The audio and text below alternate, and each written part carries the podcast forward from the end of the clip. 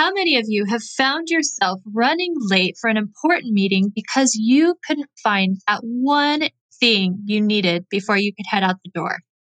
What if I could tell you that in just ten minutes a day, you could take your home from chaos to calm? Because clutter really is nothing more than postponed decisions. I've created a challenge to help you get ready to ditch your clutter and simplify your life. Want to hear a secret? You actually have the power to create more peace and calm in your home, and you can have it in less than ten minutes a day. Join the Chaos to Calm Challenge so you can organize your space, create more peace in your home, and focus less on stuff and more on the people you love the most. I want you to be able to effortlessly live clutter-free in your home. This challenge will teach you the proven systems to get clean and clutter-free in ten minutes or less, because we're all busy. How to create more peace and calm in your home, and how to focus on what and who you love with an organized space. To join this challenge, just go to barbiejo.com forward slash challenge.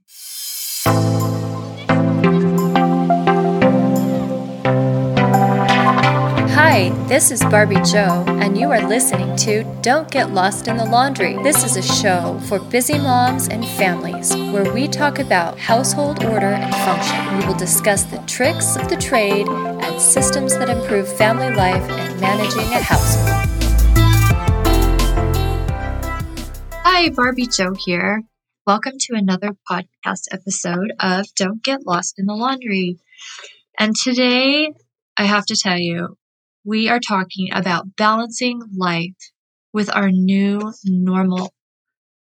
I have on today Lauren Lincoln, and she is a successful um, travel agent.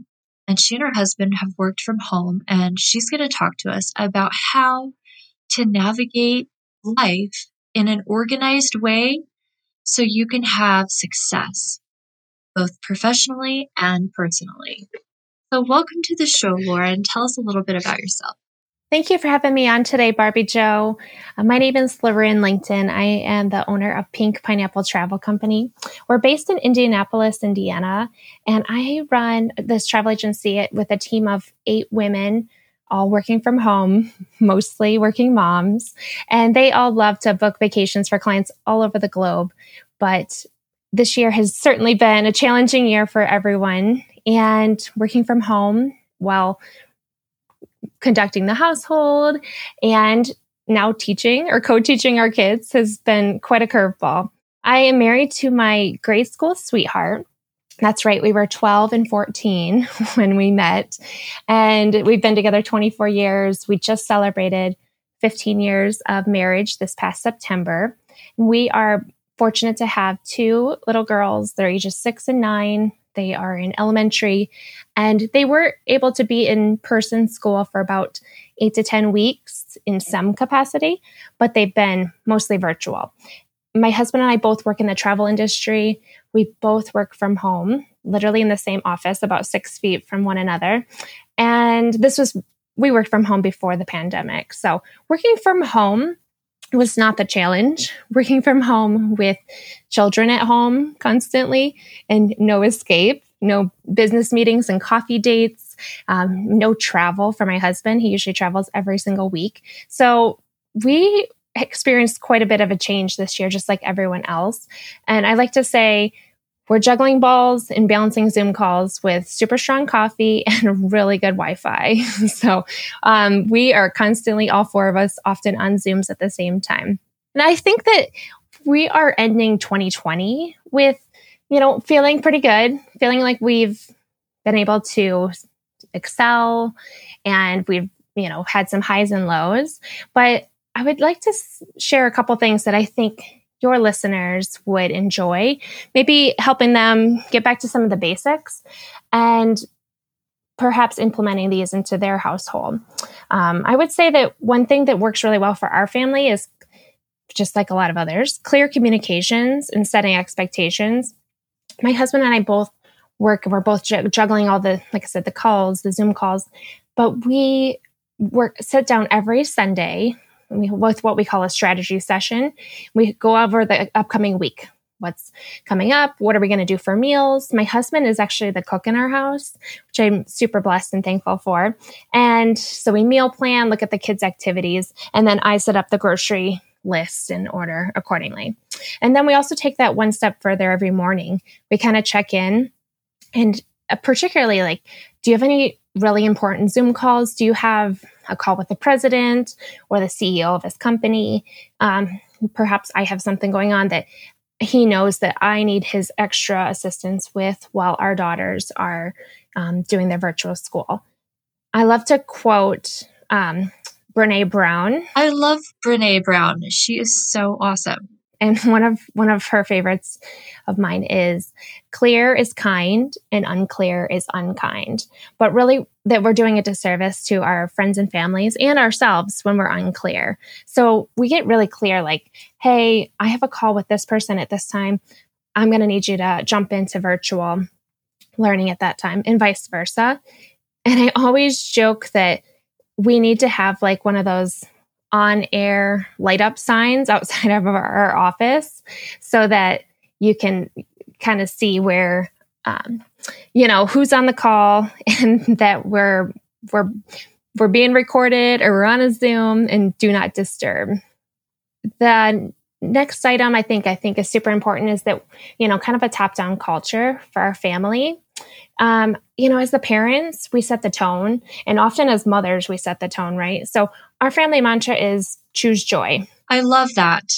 And so, um, you know, sometimes I'm, I'm doing a breathing exercise or E F T, like tapping, or just reciting the words, choose joy. Um, just reminding my girls of that, that you get to make the day great. And another thing I like to do is play music. Music makes me happy. And when I'm happy, chances are my family is happy too. And we knew this was an important part of our family lifestyle when we built our house in twenty seventeen.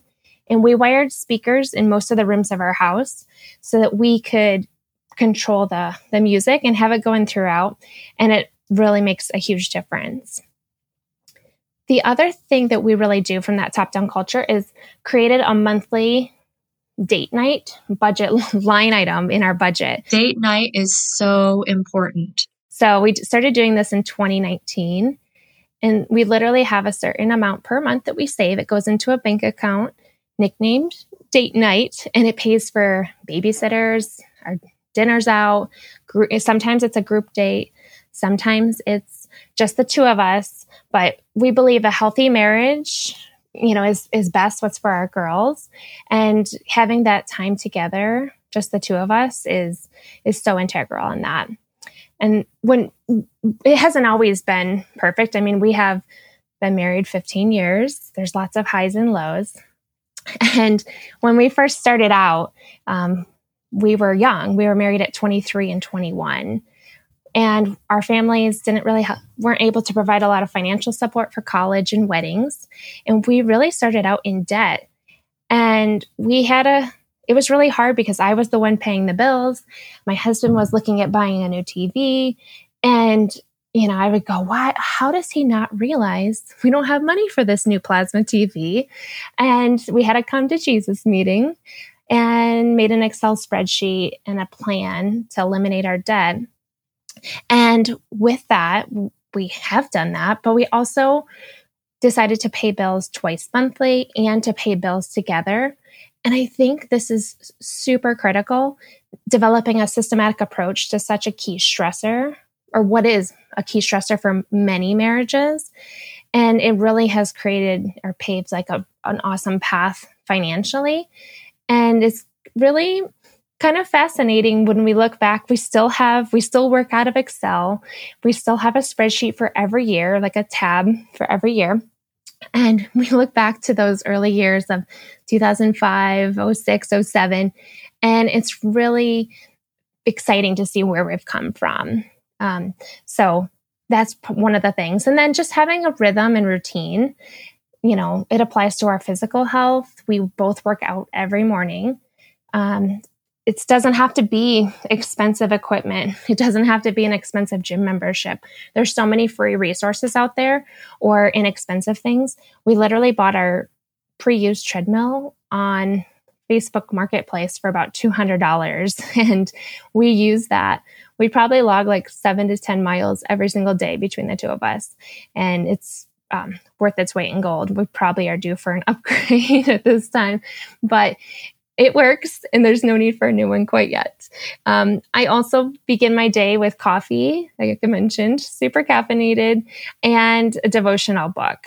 Um, this year, my book was three hundred sixty-five days of Joy. And I have my coffee, I read the devotional, and I also, um, after I read the one-page devotional, and they're really quick and really relevant, I also um, have a gratitude jar, a mason jar that sits on my desk, and I take little pieces of colorful paper, just old cardstock, and I write down something each day that I'm thankful for with a date. And I read it every year on January first. And in this past year, twenty twenty, I started off the year in Aruba being a travel agent. It's kind of only fitting that I would be somewhere else for the new year. Um, and it was really such a beautiful feeling inside to sit on the beach in such a gorgeous setting, you know, God-given, that we could sit there and look through what that year had been and all the highs and lows. And sometimes those one little um, gratitude things are something so simple. It's sunny today. The kids didn't fight so much today. Or my husband was home. So um, that really, um, starting the day off with gratitude is a really big part of our rhythm. And then with virtual school, I have timers set on my phone for all of my girls' calls with their teachers. Sometimes my kindergartner, like probably three days a week, has six calls, live calls in one day. My third grader has calls. And so I set them up just a few minutes before the actual phone call time or the Zoom call time so that I can get them set up properly. And then for my work, I really am a strong believer in batch working. And I think it, everyone has to find their own sweet spot for what works for them, but working straight uninterrupted on a certain task. For instance, you know, maybe Monday mornings at from nine to nine fifty, I'm doing social media posts for the week or billing or taxes or finances. Um, but usually taking about forty to forty-five minutes, setting a timer and literally working on that one task for that amount of time. And then giving myself the remainder part of that hour. It may be twenty minutes, fifteen minutes to go and put a load of laundry in, do the dishes, check on the kids, make the bed, et cetera. Because I believe when you work from home, and this was even pre-pandemic, I believe the famous last words are, oh, I'll just do this real quick. Because quite frankly, one thing leads to another. And then you see there, there's dust over here and you go to get out your cleaning supplies. And then you realize there's fingerprints on the windows. And all of a sudden that one thing has led to seven and you've actually detoured from your actual work. It's, it can be quite distracting. And then I also believe that everyone should use the best tools fit for them. So for example, my husband is a digital calendar guy. So, and I am a paper junkie. Always have been, had a Franklin Covey planner back in the day, and I probably always will be. So I write out the monthly calendar on my paper. I transfer over the super pertinent details that belong on his family calendar, dental appointments, extracurriculars that are routine, like every Monday and Wednesday nights, and any other, um, you know, details that he would need to know. And then I have my paper calendar ready for myself. I have the timers, like I said, for my girls' calls on my phone, but I also have, I'm a paper person, so I also have a mommy folder with the school info that I need to have at my fingertips, passwords, their schedules printed out, their teachers, um, contact info, et cetera. I believe the biggest hack, the I would say it's not just a mom hack, but just a working woman hack of twenty twenty would be to have wireless earbuds. Just really feel like they are such a sanity saver. I listen to podcasts every single day and I take work calls. I, while I'm doing that, I can be running up and down the stairs in between my kids' uh, virtual learning areas, and just being hands-free makes the world so much easier, runs smoother. And as I mentioned, podcasts, audiobooks. Um, I'm a big believer in seeking out others who are just steps ahead of you. So if you are in the baby stage of motherhood, maybe find a mentor mom that is just a, a few years ahead of you that no, just they still remember what teething was like or potty training. Um, but they also can give you a little light at the end of that tunnel and go, it's going to get better, or don't forget this. And they have little tips and tricks that are still fresh on their mind and give you something to um, get excited about what's, what's ahead. Every phase is so beautiful. There's so much to learn at each step of, of the motherhood journey. And then don't recreate the wheel. So, um, some people get intimidated by Pinterest and other social media, and they feel like they need to have it picture perfect. But without living in the same communities as our mothers and grandmothers and multi-generations like we used to, you know, a lot of times it's easy to feel isolated and lost. I don't live near my family immediately. Um, I've lived all over the country. And without your own mom or grandma or aunts that it, you can call up and say, how do you do this? And can you show me how to do that? You know, it, it can, like I said, feel a little isolating. So with that, I do believe that, you know, you can look to Pinterest, you can look to moms groups, MOPS. There's so many resources. So you're never alone. And then I think if twenty twenty has taught us anything, it's to be flexible, adaptable. Um, don't be afraid to pivot. I mentioned I've moved all over. My husband and I have moved five times in twelve years. Um, spreadsheets, being organized, um, having those clear communications and expectations, who's doing what, helps being on the same page, um, realizing you can't control everything and you do have to let some things go. And, you know, what we're learning this year with virtual learning, with just being flexible. If your child's having a rough day, and I have a special or additional needs child, I I communicate with the teachers. We're having a tough day right now, so we're just going to take a break, a brain break. We're going to go outside. We're not going to be on this live Zoom or whatever it may be. So we definitely, you know, just communicate. We give tons of grace. As a business owner, I give a lot of grace to my team. Like I mentioned, they're all women. Most of them are mothers. You know, I realize that we spent a lot of our time early on with the pandemic on the phone, on hold, canceling trips. It was really, you know, in some ways a bit saddening and depressing for not just our clients, but for us as well. And so managing that and the children and the household, um, we really, you know, I want to make sure that my team knows that when they're ready to book travel, they may, when their clients are ready, they're ready.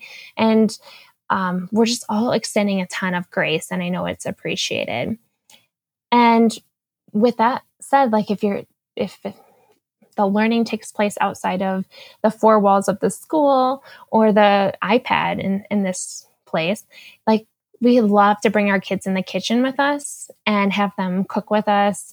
We talk to them about the different cuts of meat. We talk to them about here's how you brine, or here's how, what this rub, um, measuring when they were ba- um, measuring different things. So they're constantly doing math. They're constantly learning.